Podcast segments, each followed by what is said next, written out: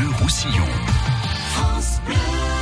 Et notre invité Café Croissant a un coup de gueule à pousser ce matin sur France Bleu Roussillon. Bonjour Eric Malafosse. Bonjour David. Vous faites partie de, l'association Citéco 66.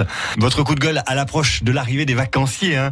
Ne jetez plus vos plastiques dans la nature. Ça paraît évident pourtant, euh, ce genre de formule. Ça paraît évident, mais a priori c'est pas entendu par tous. Et malheureusement, c'est un cri d'alarme qu'on ne lance pas qu'à l'approche de l'été. C'est la réalité également tout au long de l'année. Donc en effet, on est en colère. Et vous savez de quoi vous parlez, hein, parce qu'avec votre association Citéco 66, vous organisez des grands nettoyages, notamment sur les berges de la tête. C'est hallucinant ce qu'on trouve encore aujourd'hui en 2019. En deux heures, vous avez ramassé plus de 5000 bouteilles en plastique. 5360 bouteilles exactement à l'embouchure de la tête à hauteur de Canet en Roussillon. Donc c'est pas désespérant. On, on, ne pourrait pas se supporter si on lâchait l'affaire. Il faut qu'on continue et qu'on passe mieux ce message. En effet, 5360 bouteilles, 25 mètres cubes de déchets. Donc c'est déjà ça de moins qui n'ira pas souiller notre Méditerranée. En 2019, ça paraît incroyable qu'il faille encore passer ce message.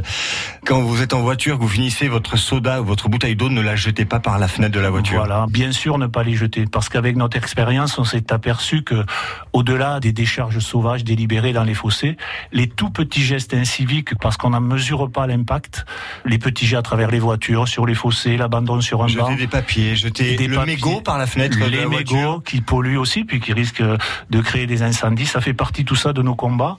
Notre travail, c'est d'assainir euh, le plus possible, en particulier la tête, qu'on utilise un peu comme notre laboratoire pour tirer une sonnette d'alarme. Et en effet, tout finit dans la tête ou la glie ou autre. En tout cas, dans nos cours d'eau, par exemple dans les roselières sur les temps de Canet, dont on s'occupe beaucoup aussi. Quand on écarte les roseaux, euh, malheureusement, on voit dans quoi, à côté de quoi vivent les flamants roses, etc. Ça fait 15 ans que vous faites ça.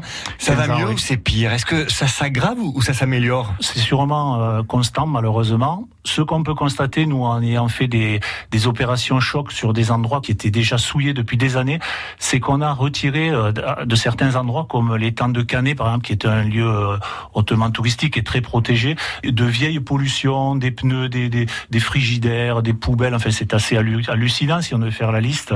Et donc ça, on a bien assaini ces endroits-là, mais malheureusement, nos cours d'eau continuent à en déposer sans cesse. Et, et ce qu'on veut souligner aussi, c'est que le geste anodin, même s'il est réalisé en amont dans nos cours d'eau, même dans la plus haute de nos montagnes, euh, un jour ou l'autre, il descendra vers la mer ce déchet. Vous trouvez parfois des choses euh, Invraisemblable. Par exemple, un ordinateur qui avait traversé la tête avec son tube cathodique et on l'a trouvé accroché dans un arbre à 2 mètres de haut, juste avant son entrée dans la mer. On a trouvé des skis en bois, quelques jouets qu'on réserve aux adultes en silicone qui n'avaient plus d'utilité, qu'on a pris en photo parce que ça nous a fait sourire. Des médailles militaires aussi. Une médaille militaire, c'est vrai, je vous en ai parlé.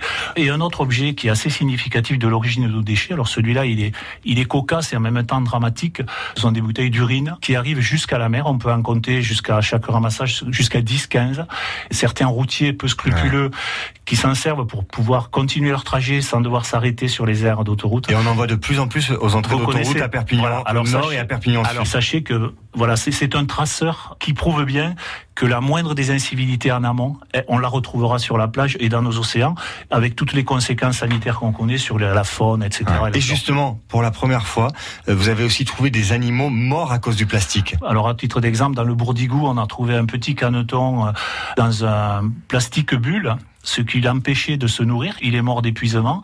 Et dans le lagouille de la Mare, qui passe à côté d'Alénia, on a trouvé une poule d'eau qui avait eu la mauvaise idée d'entrer dans un sachet plastique pour se nourrir, sauf qu'elle n'a pas su reculer et elle est morte noyée aussi. Voilà, donc ça se passe pas qu'ailleurs, chez nous aussi. Faut en être conscient. On vous a invité pour ça, pour que vous puissiez ben passer oui. votre message. Vous avez 10 secondes pour dire exactement ce que vous voulez aux auditeurs de France Bleu Roussillon qui vous écoutent ce matin. Chaque fois qu'on fait un geste comme ça, ou si on, même si on ouvre un coffre de voiture, un sachet qui s'envole, ça peut paraître anodin, mais il faut se dire que tout ça, c'est au détriment de la vie de nos enfants, des, des générations futures. Et nous, les adultes, on n'est pas en droit de laisser ça. Venez nous rejoindre, ça sera avec plaisir. Et votre association, c'est Citéco 66.